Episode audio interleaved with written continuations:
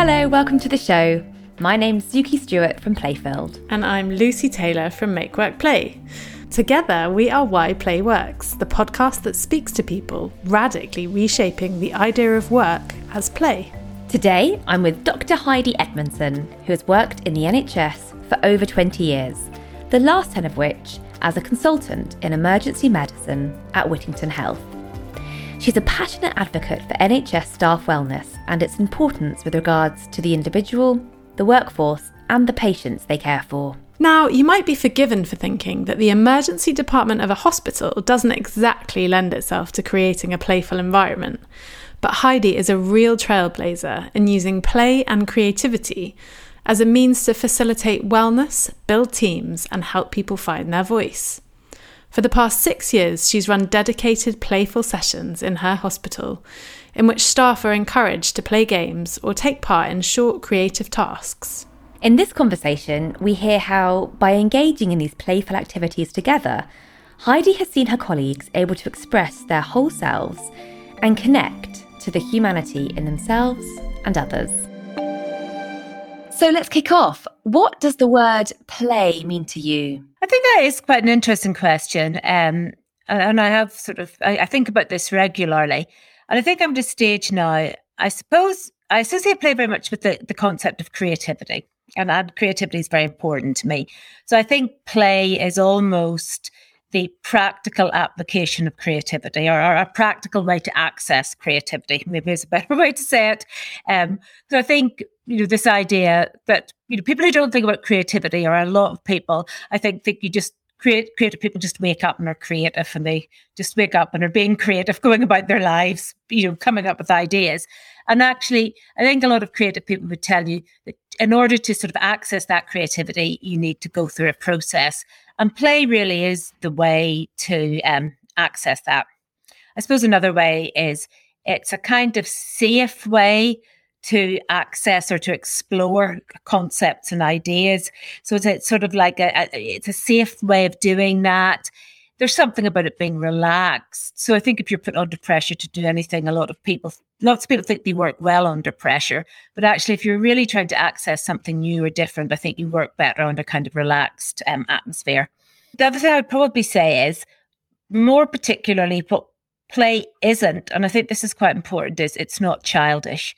Because I think but it might be chi- something like children or it might be something childlike, but I think it's not a childish thing. And I think this is maybe why people get anxious about the word play because they associate it with being childish. And actually, it's maybe childlike in a positive way, but it, it, it shouldn't have those negative connotations where people sort of say, stop being so childish. And what about you? You've said that creativity is very important to you personally. Yeah.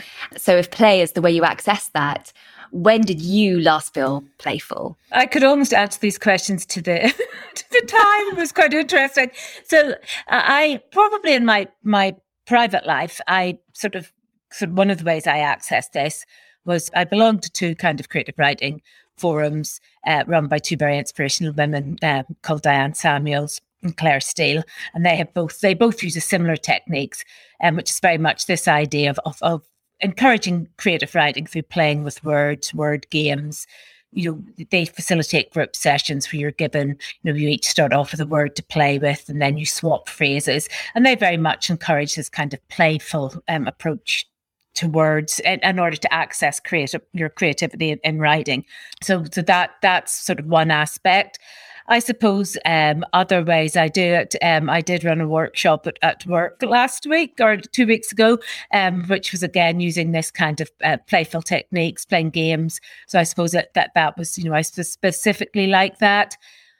I think as well, you, you just feel in your, your own, you know, if you get together, but, you know, I sort of said at the beginning or when we were talking uh, earlier, you know, I was just went home for a week. So I caught up with with two older two of my school friends. I think the kind of conversations you have are playful. You you joke, you you make you know, but it's that kind of really lovely, lively, playful conversations you can have with good friends that are important. I completely agree, and I think what's lovely as well is thinking about how you could be doing something playfully and it doesn't need to be a playful activity you can be queuing up at the post office but it's a kind of mindset or a way of moving through the world isn't it you can be playful or not playful and dial it up and down depending on how you feel but you don't have to be doing a playful activity to be playful in, in, in, in your spirit. So we often think about play and work. I think we've been conditioned to believe that they are opposites. You know, you work hard, you play hard, they, they, they're not meant to meet.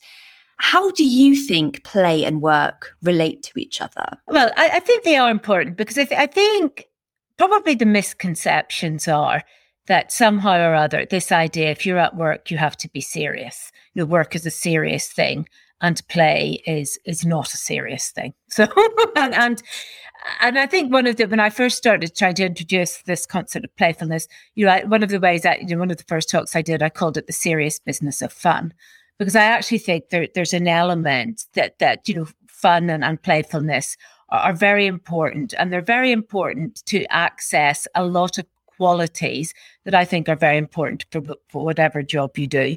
Um, so in my context, if I'm a doctor, I work in the emergency department.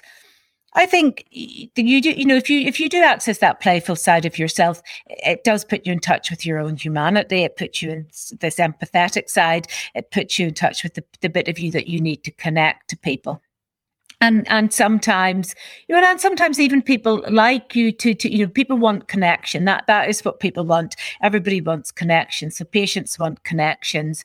When you're working with people they they want to connect. Um and i, I sort of think within work i think it's something about these questions i sort of ask myself a lot now and, and i bring up in conversations. What is the culture of a workplace? What sort of culture do you want? And i think something that keeps on coming up more and more is this idea you want a culture that is relational, not transactional. And I think that is important in a lot of workplaces. And I think it's also important in the NHS. So I think this kind of playful and connection, they, they all link into be able to connecting with other people and to forge relationships. So I think that that that is why it is important. And it's important in my workplace, which the, those relationships are important both with your colleagues, but also with the kind of therapeutic relationship with patients um, and I imagine it is important in all other relation or all other workplaces. It's this idea of building relationships. I think also the relationship with, with play and work. It's also, as I said before, creativity is, is associated and connected with this.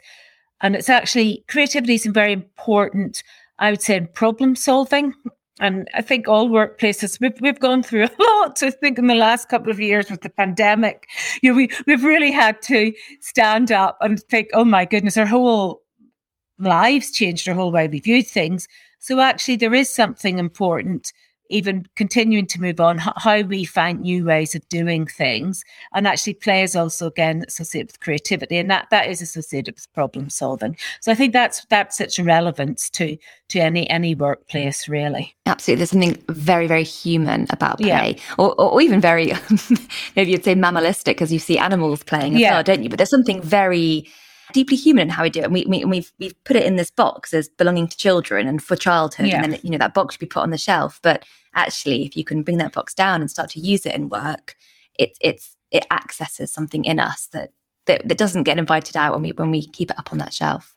I think maybe another way with work is uh, the other thing that I sometimes say is people have sort of took, begun to look at play. It's a bit like dessert. you're only allowed to get it. You know, you're only allowed it out when the, when the serious work of dinner has been taken care of. Yes. And then if you're a very good person and there's there, you've been good and you've been well behaved and there's a little bit of time left at the end, you're allowed a dessert. And and I think you know, I sometimes say it's it's more than that. It should be, you know, it should be there all the time. Oh, I love that. I can't promise I'm not going to take that and run with it because we talk about how this idea that we have to earn it, we have to earn the right to be selfish and to be playful and and that's not the case. So we, you've already mentioned some of this, but I'd love to hear a bit more about what what do you think we really misunderstand about play in the context of work? So you mentioned that at the moment we really do kind of dismiss it as being frivolous or childish.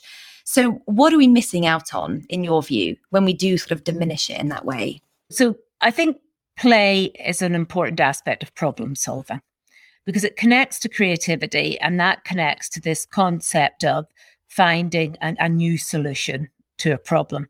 And I think sometimes people are scared to enter into any of this this sort of playfulness to look for solutions. So you end up having quite serious conversations but, but all that really happens quite often is you you recycle the same solution over and over and over again. So quite often you you're not finding a new solution. And I think being playful does lead you to find a, a new solution.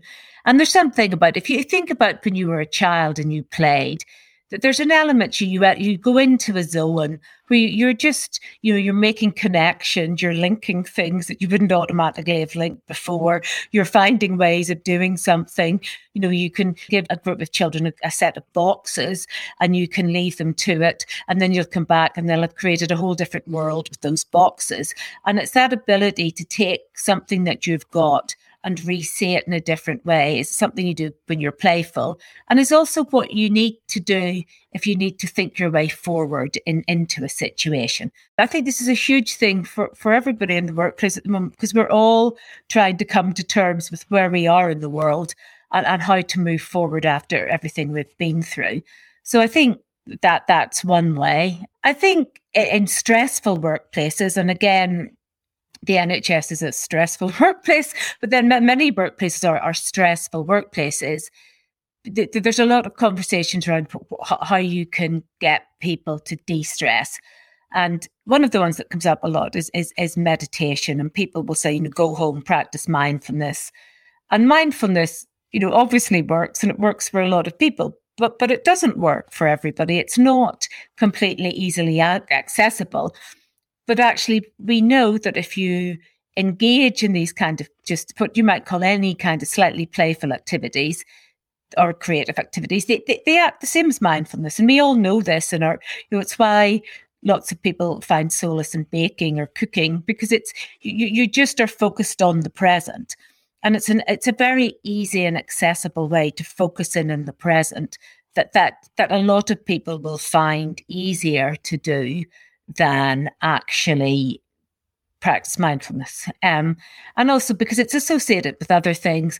You know, if you start to laugh, because quite often you're not playful, but you start laughing, you know, laughter is, as they will guaranteed you, one of the most healthy things that you can do for yourself. It is, you know, you, it is really, really very healthy. It, it reduces cortisol, it increases like serotonin bonding hormones, increases your pain threshold. So it's a really healthy thing to do. So it's a very cheap and easy and accessible way to get people to, to laugh and do it. I think also in the context of learning, you know, if so, if you're in any kind of sort of environment where you're trying to get people to learn or, or learn new things, they have shown that if you laugh, uh, fun's involved, you're sort of much more likely to change your behavior. So I think that's, you know, very, very important. Um, and there is something fun theory, which is they try to make things fun. So they they talk about the very good example of this is in Sweden, in one of the underground stations. They wanted people to use the stairs, not the escalator. And people obviously you could put up as many notices as you wanted. People ignored them. Um, but then they, they turned the stairs into a big grand piano that played music as you walked up and down it. So it became a fun thing to do. And, and stair usage increased by 66%. So if you are trying to do something to get people to change their behavior, they, they are much more likely to do it if you make it a fun thing rather than a deadly serious thing. Um, and I think all of these are, are things that people will spend a lot of time thinking in your workplace, how do I do these? But then again, you people sort of dismiss fun. Um, and again, another thing I was like to say, it's a victim of its own success because nobody takes it seriously because you just go, like, you know, well, we're not going to use it, but you we can't make it fun. We have to take this as a serious thing. And, and actually, they, they just keep on discounting it. I've heard you say that as a as a doctor, you couldn't initially you couldn't see where creativity had a place in your working life, and you've mentioned your own creative writing pursuits. So for you personally, it's always been very important. But before you didn't see how it fitted into your work life and could inform your working practice. Can you tell me about what happened to change your mind on that? Yeah, so I suppose that the, the sort of the first thing that, that happened was the, the first way it sort of accessed it was this concept of communication. So um back in 2013 now, I, I, was very lucky that I did a communication course that it was a sort of a pilot and it was being arranged by St John's Hospice and Royal Central School of Speech and Drama. So it was looking very much at dramatic methods in improving communication. And it was based on the sort of principle, you know, if you're a great actor, you are a great communicator. That's what all great actors do. So I, I, sort of I did this course and because it was a pilot, it was once a week on Wednesday nights for six weeks. So obviously, actors and actresses they use a lot of games. You know, they, they do not get to where they are by coming in and sitting and being deadly serious. You know, having powerpoints. You know, there's a lot of it. You listen up. You, you do so. So that that became very much uh, part of it. And uh, on the very last session of this, they talked about a style of theatre called forum theatre, which I became. It, it just resonated with the first time I heard about it. And it's a style of theatre which was created really in the 50s by a man called Augustus Boal, who was at the time in Brazil. And it was really using theatre to explore insoluble problems and drive social change. So it wasn't as a, as a matter of entertainment. And, you know, they, they, they used, he used it in, in Brazil, which was sort of for, for political reasons. They were under a very right wing junta at the time but it can be taken in lots of context. And the way it works is you create a small uh, sort of piece which you know uh, you can show to a community, and and they will the, the lead character in this people will identify with them for many reasons, and actually the lead character ends up in this set piece doing badly, not not getting what they want, being crushed by the system. And then in the theatre piece, you a member of the the sort of company gets the audience to really discuss what they've seen. So the member of the company is a facilitator and he gets people to discuss. And it keeps on asking the question could that person have, have behaved differently to change things? And then after the discussion, you replay the piece, but you invite the audience up to be the lead character. And they try to get people to to, to change their behavior. And it, it's more than role play because everybody in the, in the cast has, has prepared for it. And they're prepared for it again, go back to fun through games, through a lot of these acting techniques. They believe in the character that they're playing and why that character's believe, behaving that way. But it's very much that if you really work at it, sometimes you can just do something and that person will change. So it's, it's a very playful way of exploring problems. So, so really, to begin with, this resonated with me and I became very invested in this and I'm very interested in it. And then I was lucky enough to um, really do several workshops that that we did in, in the sort of in the department. The first with Cardboard Citizens Forum Theatre Company, which is sort of a charity, homeless charity, but they're sort of a professional company who do it. And then we did some others with the Central School of Speech and Drama. And, and we worked in that and, and we did quite big projects in that. But then when I got to the stage when I really began to think of well-being and I wanted to bring it in and could I how, how could I sort of really focus on that, I had noted that particularly even doing the warm-up games and a lot of these these games that that sort of do, doing theatre environments which were maybe alien to somebody from a very scientific medical background but these games are to just get people to relax and to energize them and connect with each other.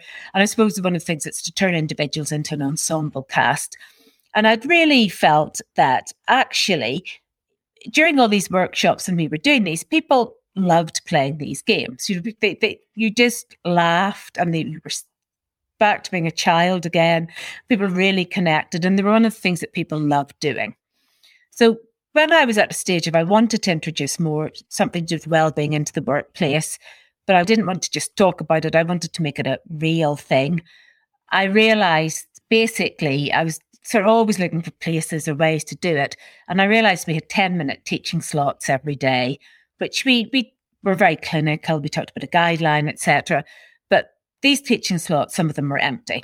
So I thought, well, I could take some of these over and do something about well-being. And then I thought, actually, we could just play one of these games or two of these games in that 10 minutes and then begin to see how it goes. So, so that was really the start of bringing them into the workplace and trying to get people to just do them at the start of the day. Will they connect people at the start of the shift? Will they do that?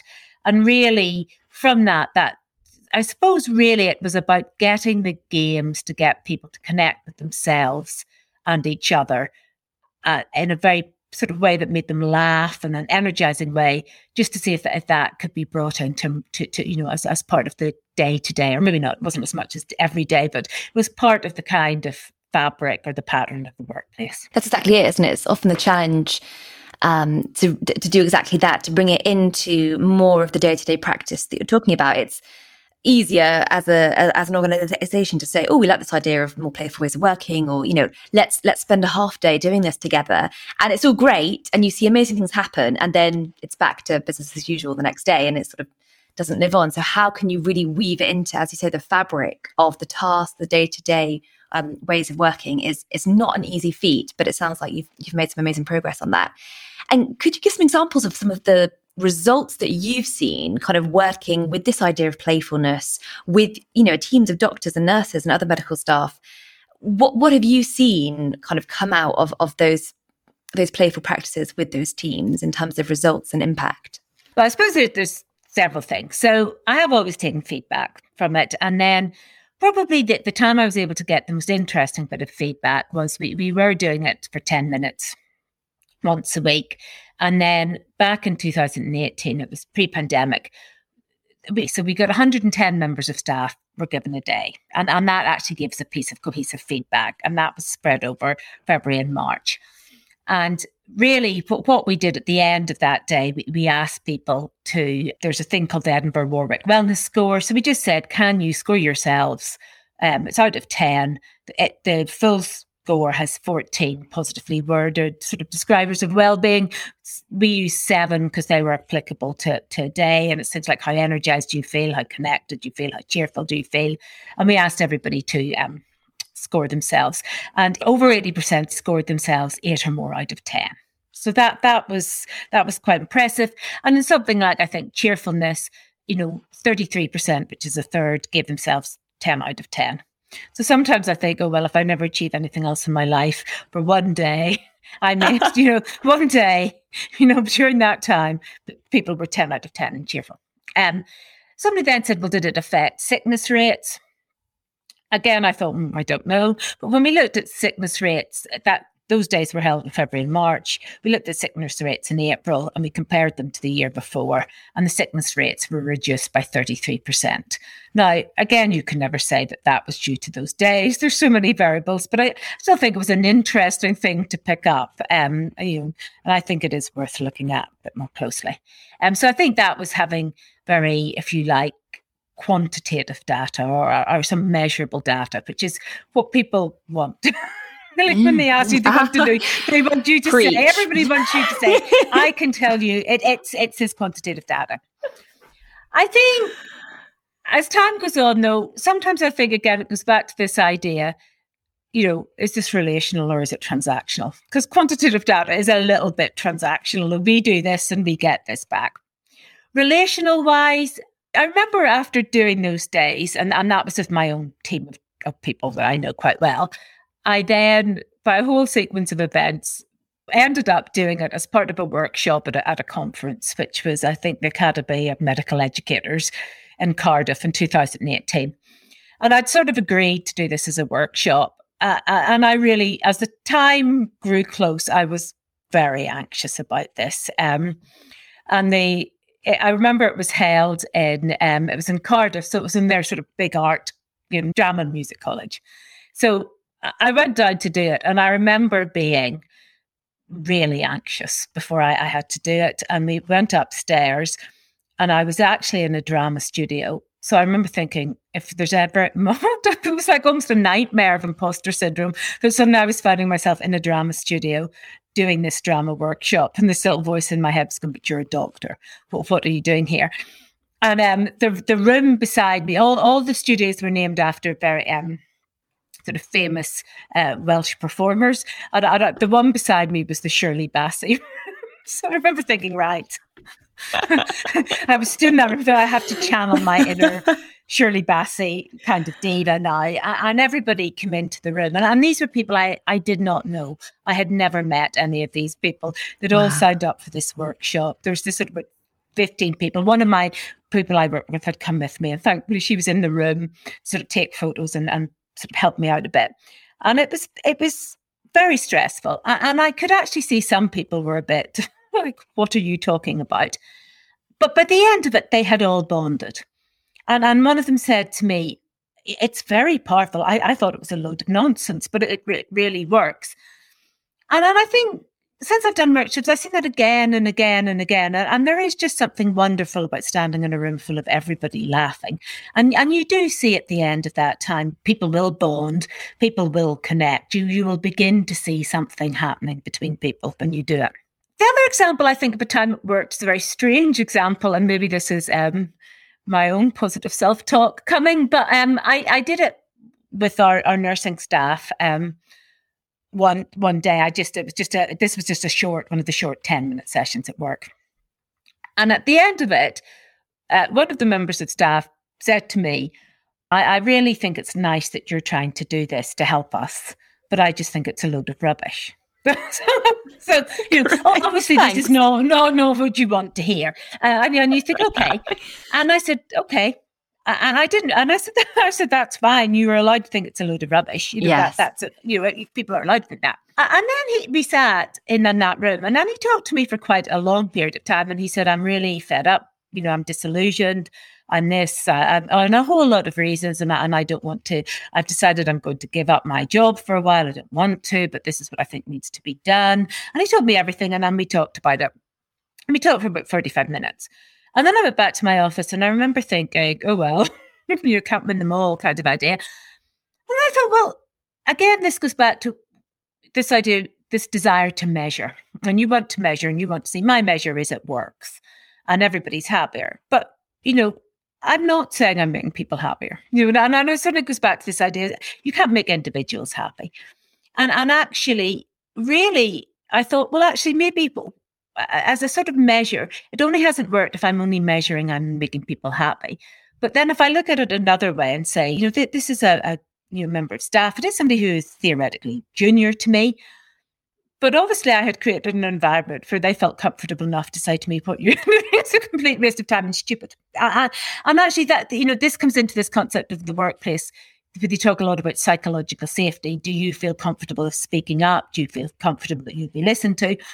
And I thought, well, actually, maybe, maybe this is a sign that it does work because actually you know that that's what you really want. You you know you, you, nobody can make everybody happy every moment of every day and actually we don't want to make people happy all the time. That's that's not how you grow in life or move forward. You know nobody can go on you know what you're looking for is is creating an environment or a culture where people feel feel able to just be honest and open and people feel able to confront things. So I thought actually, I think in its own odd way, although that wasn't the time it was a load of rubbish, I felt like after saying, well, you know, it's not as big of a load of rubbish as you think it is. Because if it was that much a load of rubbish, you wouldn't have been sitting there telling me it was a load of rubbish, you'd have just gone out of the room.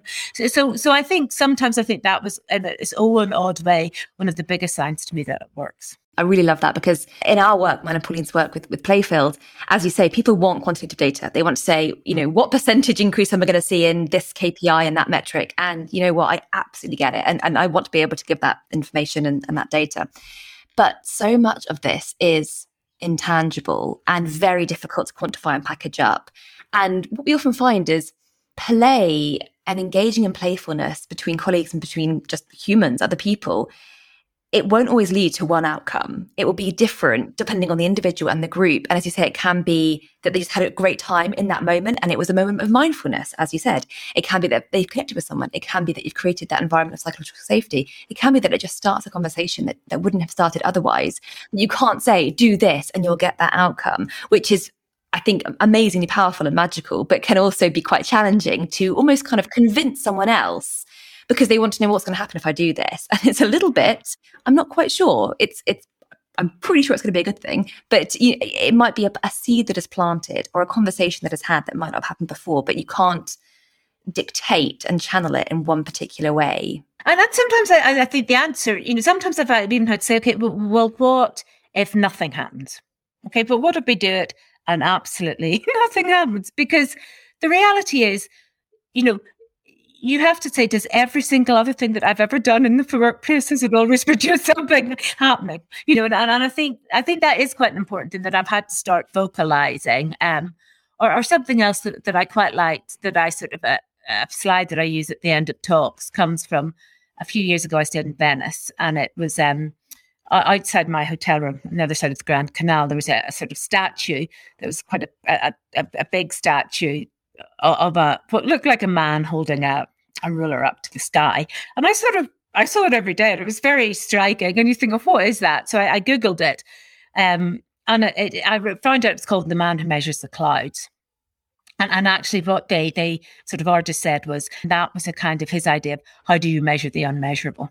And his, his sort of uh, uh, the answer was it was creativity is how you measure the unmeasurable. And I think there is something again to do with that.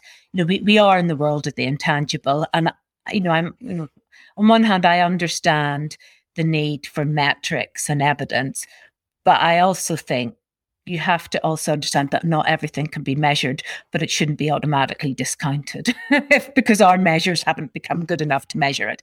You know, and, and how do you measure that people have connected? How do you measure that people stood up and said something that they wouldn't normally have said? How do you measure that people felt a bit braver? And it's the same way you don't come out of the theatre and, and immediately say, Well, I, I saw King Lear and that has made me reassess my role as a father. Mm. that that is not how these things work. So so I think it's finding the balance but between those two worlds really. Ah oh, yes preach. I could mm, let yeah. you continue on on that yeah, train all day. I couldn't agree more. But you, you mentioned um, a little earlier about your own kind of experience of bringing more playfulness into you know the medical profession and the medical environment and that's been a bit of a journey by the sounds of it that you had moments of real anxiety and nervousness around doing this uh, which i absolutely empathize with but that you've grown in confidence the more you've done i'd love to hear more about yes your own journey as a leader in bringing play into the workplace and, and how that's felt I think it felt. Um, I started, as I say, doing the, the ten at ten sessions. Um, so that was ten minutes. Um, and you know, as I've always said, the, you know, the, the very first time I did that, and I came up with that idea, I was working at the time as one of our um, practice development nurses. Uh, who had who had done the workshop, so she knew the games, and and I was I said to her, "Will you do the games?" And she said yes. And I remember the night before, you know, I was quite restless because I thought, oh my goodness, I'm, you know, I'm going to do this tomorrow. Am I mad? I had this idea. I, I made her go in and do it, and I didn't do it. and I sat in the department slightly hyper anxious, thinking something's going to happen, and then I'm going to have to explain that I've sent people around the back to, to play a game. And, and I was very anxious. And then it all happened, and everybody came out and they were laughing, and, and it was fine. So I started to do it. And then, as I say, I did the the days where we got, you know, we did it as days and we got everybody, you know, a day each. And that was that was sort of a, as part of the study days. And um, then I, I did I did it at a conference. So that that was very much the first time I went somewhere new and did it with a group of people I didn't really know before and had never met before. And so I just then I used that and I designed a a kind of workshop, a half day workshop that I did for the organization. And, and then again, I got different new people. I was I began to be asked different organizations to do it. So each time I got better, I got more comfortable doing it. I got better. I, I suppose I began to believe in it a bit more. So I mean, I think I was, you know, to begin with, I was always anxious that it would be it would be awful and it wouldn't work. And then people be, I don't know, just be awful. And then I, I, just began to trust myself a bit more each time I did it. And I, I began to do that. I also think the other way I had to grow with it was I had to change it and adapt it. So it was very much to begin with a lot of, of game playing. Um, when the pandemic hit, obviously, I remember that at the very beginning, thinking, well, this is no you know, I can't do this in a pandemic kind of idea. this is, you know, it's all very well talking about well-being, but now we're well-being in the midst of this, you know, huge pandemic, and and I didn't really know how to proceed. And then I thought, well, I do have to do something. Um, at that time, I decided I, I wouldn't do games for several reasons. What a main one being they require people to be very close together and obviously you have to socially distance so there was there was a there was an element that you couldn't do that um but but what I was able to do was, uh, you know, I, I read the British Psychological Society had had guidelines of how to support your team in a pandemic, and one of them was create a space where people can can feel open about expressing how they feel. So what I was able to do is I was able to run the, the well-being sessions where, where people could be sort of sort of spaced and, and ask people to talk about how they felt. And then what I, I, I did it, you know, I short period of time, but what I got people to do was draw how they felt. So again, that that continued that same kind of of playfulness, really. And actually, found out that that drawing how you feel, you know, it was very powerful. Pe- people people sometimes were able to express much more eloquently in their pictures. than they were in words how they felt.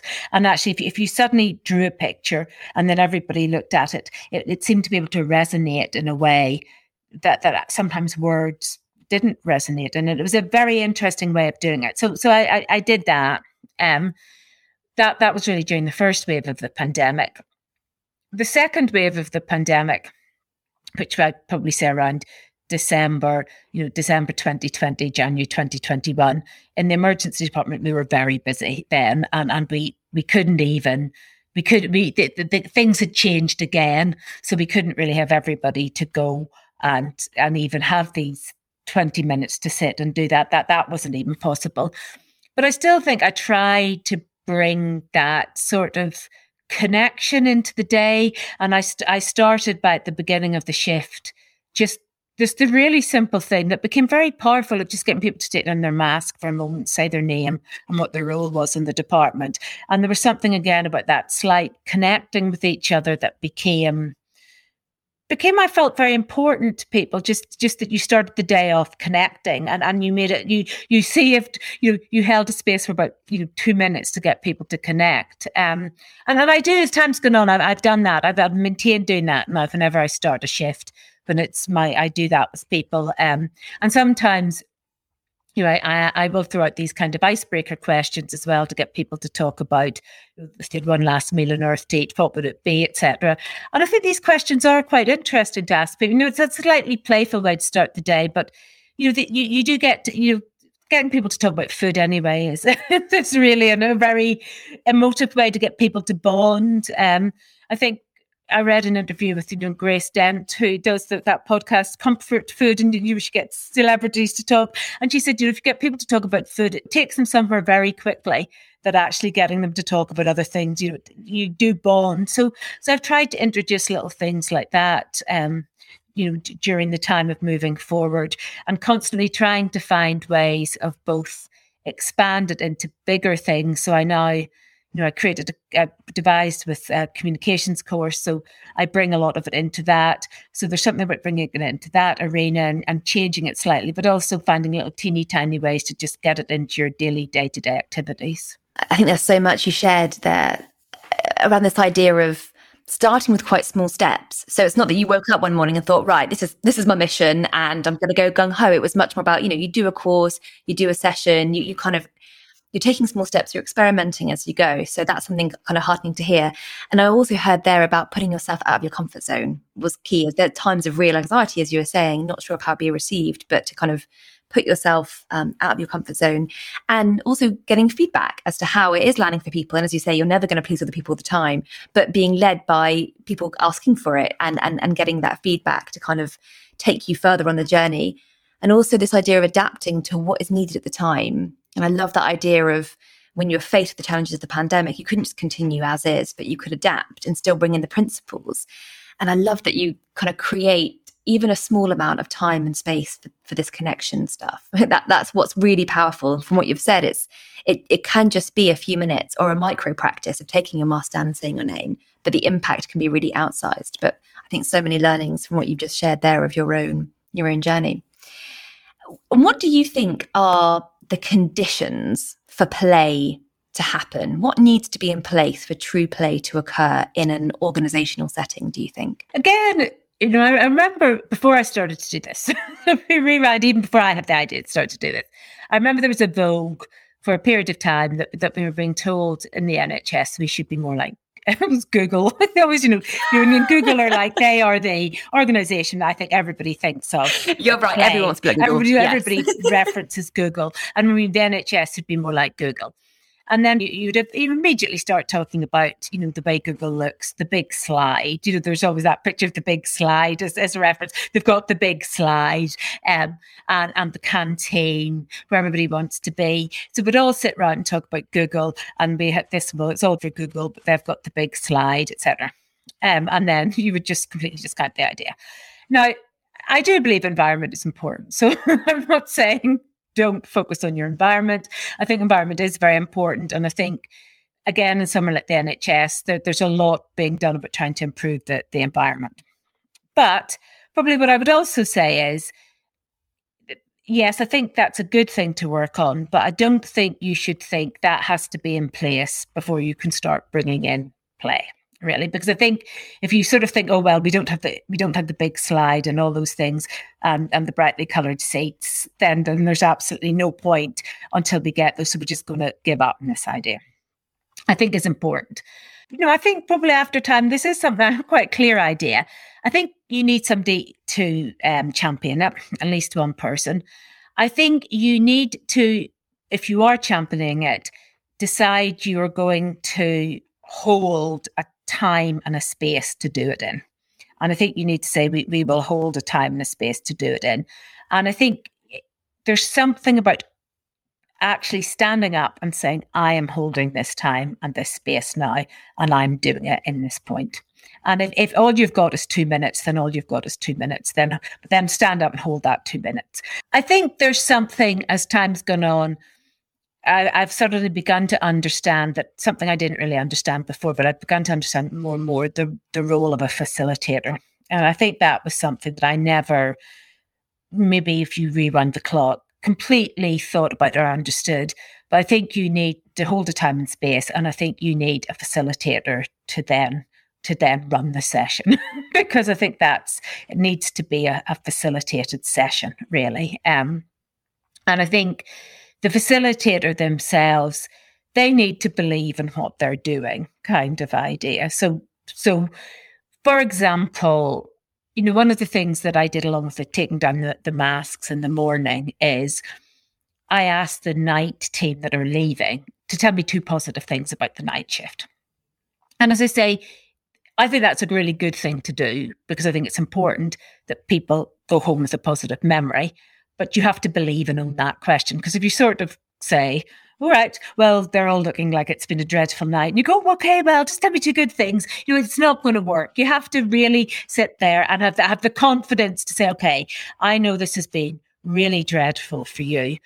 And you're not going to want to do this. And you're going to start off by resisting me, but let's all take a nice deep breath and just give me. And you have to be a bit playful when you do it. People will give you one thing. And you say, come on, dig deep one other thing and and and do it. And i think it's the same with all these practices. So if you everybody's there and they're stressed and you say right we're going into a room now and we're playing a game you have to be prepared that in the room and in the group some people will be yes i want to play the game. Other people will be anxious. Some people will be angry.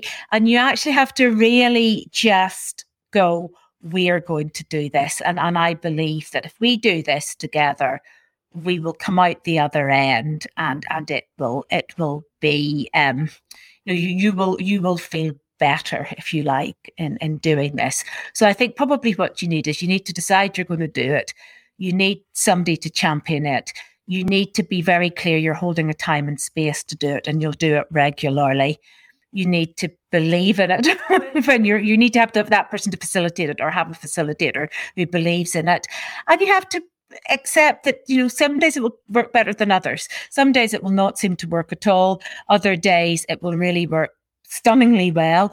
And then some days it'll be somewhere in between. But i think you know i think that that's what you need to you need to sort of have to, to get it into the workplace. And just as we start to move towards the end of our lovely conversation are you able to share a playful practice that you use in your work and, or perhaps with others at work that our listener sitting at home could think about trying in the workplace, a small micro practice or behavior? Certainly. So, so what I would first of all say is, I'm a believer now. If you're doing this, you, you need to to open it. so you you so so quite often, if I'm doing anything, I will open it by by going round, getting everybody to stand in a circle and and go round or sit in a circle if you're in a room and just say their name, uh, a number out of ten, and how they're feeling um, they can expand upon it, or they can't. They can not if they don't want to. Sometimes you can add in, you know, uh, uh, you can you know kind of variations in that, and you can say if you were a type of weather, what sort of weather would you be? Sometimes you can use that to ask your if you'd one last meal on earth to eat, what will do? But I think it's very important to ask that sort of question and get everybody to say their name and on how they're feeling. And this is uh, interesting because quite often what happens is in a lot of groups, you will find there is one surprisingly happy person in that group. which which takes everybody, even myself, because because to be honest, I normally am starting off a six and a seven, but there will be some surprisingly person will say, well, I'm I'm a nine, or I'm, and everybody will look at them and think, oh my goodness, you know, how, what what is it on?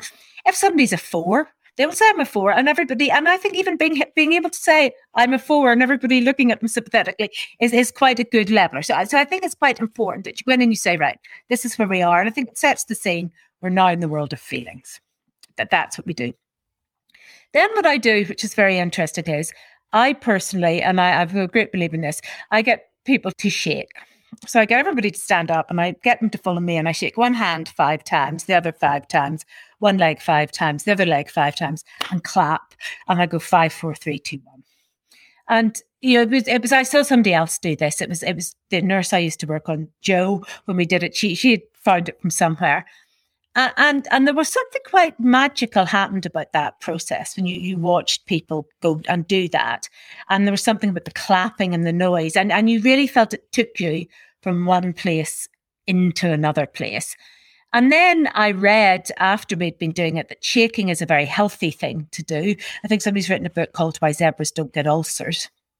And it's all to do with shaking. It's a kind of an animal practice to when animals are stressed or when zebras are chased by a lion, the first thing they do is they shake, and that sort of recalibrates the kind of hypothalamus pituitary function. So actually, there's a scientific basis to it. And then around the same time, I read about, and there was some kind of shaking yoga, and then somebody said, "Oh yeah, my girlfriend did this shaking yoga, but they get a lot of shaking done." So, so I, I do that. So I, I talk about that quite a lot. Um, then I think one of the sort of next steps practices to do is if you want to, uh, it's the drawing one that I, I sometimes find is a, an easy one. And again, what, what I do is I always start off by saying, you can draw, um, but you know, pick something simple. We always pick a cat because it's a sort of simple shape, and also because I work at the Whittington, it's a cat is our like uh, logo kind of thing because they do your mascot. So um, and, and it's again very interesting because you, you get people draw a cat with your dominant hand, and then draw it with your non dominant hand, and then draw it with your eyes closed. And that's quite an interesting one to take people through because lots of people are scared of drawing and, and they're scared of being drawing, they're scared of being judged, they're scared of not being able to do something, they're scared of it looking silly. So they're always a bit nervous. And actually, when you draw with your non dominant hand, it does seem to free you from that a bit. And although your drawings are all a bit more wobbly and cricketer, they seem to level everybody's drawings out. And also people, they just seem to be more alive and more quirky. So then as soon as people do that, they relax into it. And then you can say, um, you draw with your eyes closed. And then that leads to this whole just series of almost surreal Picasso looking, we call them cats. And it's all, all strange and unlike that. So I think that's just, you know, and anybody can do that. You just need a pen and a paper. And then if you do that, I've sometimes taken it on from, you know, draw me what, you know, how you're feeling today or, or draw me. And you can do it with your right hand, your left. You can decide, you, know, you can play around with that. You know, draw me if you if there's something you want at this moment. Um, you know, one year I did it. You know, I did it once. Uh, uh some, I was asked to do a workshop, and it was it wasn't this Christmas, but it was the one before, and it was draw me what you want for Christmas. And then there was there was there was quite a lovely. Then people were talking about them. There's this lovely range of drawings from somebody just wanted COVID to go away. That, that was somebody's drawing, and then somebody else wanted um, a glug jug, and everybody's going, "What's that?" It's one of those jugs that glug. But, but there's something quite sweet about this idea that again, you all these little things that people share, they become very connecting and bonding, and they're just a kind of of starting point, and everybody laughs and everybody relaxes. So I think that's a very simple way and, and you could do that at the beginning of any, you could do that at the beginning of just any meeting. It'll take about five to 10 minutes. And then you can move in to discussing what you need to move into in the meeting. But it's just, it's just moved you into a slightly different way of doing it, really. Absolutely. The, the words used just now, which I love, were to move you from one place into another. That's exactly what play does. Um, and it's beautiful wording. I want to continue, but I'm going to respect your time and stop the conversation there. It's been such a pleasure, such an enlivening and heartening and warming conversation with you, Heidi. Thank you so much for your time today. No problem. It's been lovely speaking to you too. I really liked this idea of fun and playfulness as ways of accessing qualities that are important to what you do. And she was talking about how, as a doctor, you know, it's that it's the humanity and it's the the ability to connect with patients, with each other, that is so important. And also just just the bravery of doing something like this in a setting where it's not the obvious thing. Yeah, I love how she saw and felt and acknowledged that creativity was important to her as a as a person. Um, she talks about her creative writing as a as a sort of practice, and how she really thought, how can creativity, this important thing to me, inform my work and enrich my practice in my kind of professional world. So I love the, the bridge that she built for herself. I loved when she was describing playing games at the start of a shift to help people connect. Um, you know, that's so simple. And the, this 10, I think it wasn't every day, it was like once a week sometimes, but just bringing it into, she described it as the fabric and the pattern of work and the impact of that. I just thought was amazing. And, you know, the, the effect of just simply removing your mask and showing each other your faces, how powerful just tiny things like that can be in connecting us as human beings. It was definitely that theme of small steps and small interventions that I found really inspiring in this conversation.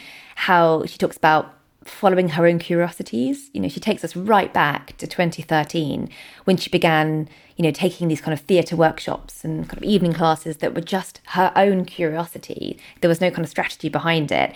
And she was just learning new methods, taking small steps, trying something new and small one bit at a time.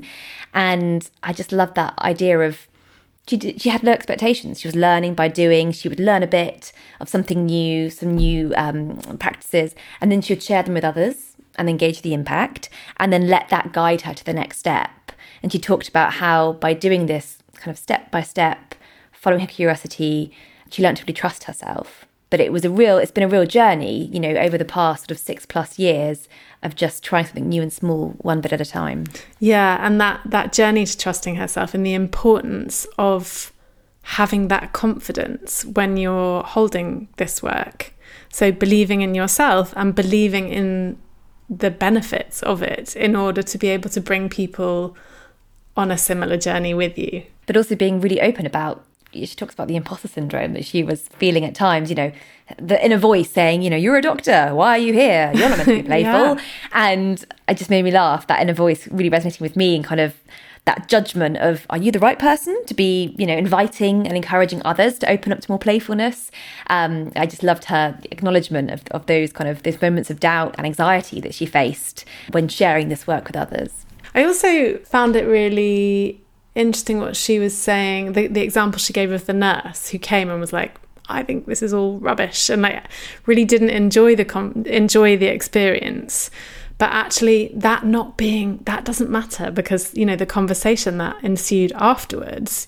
It was there was an openness, there was a trust that had clearly developed, and how actually this can't all be measured, but you know, she said it shouldn't automatically be discounted. And I think that's so true. There's value within this, like deep value that we can't always quantify. And I think that's really important to hold. Thank you so much for listening today. If you enjoyed this episode, please do rate and review, as it really helps us to reach other listeners. We're releasing episodes every two weeks, so do hit subscribe to ensure you don't miss out on more playful inspiration. Don't forget, you can find us at www.whyplayworks.com or wherever you get your podcasts. And if you'd like to join our growing community of people united by the idea of play at work, you can sign up to the Playworks Collective on the homepage. If you have any ideas for future episodes, topics you'd like to hear about, guest suggestions, or questions about the work we do with organisations, we would love to hear from you. Your feedback really matters to us, so please drop us a line at hello at whyplayworks.com. We'll be back in a fortnight with a brand new guest, and we hope you'll join us then.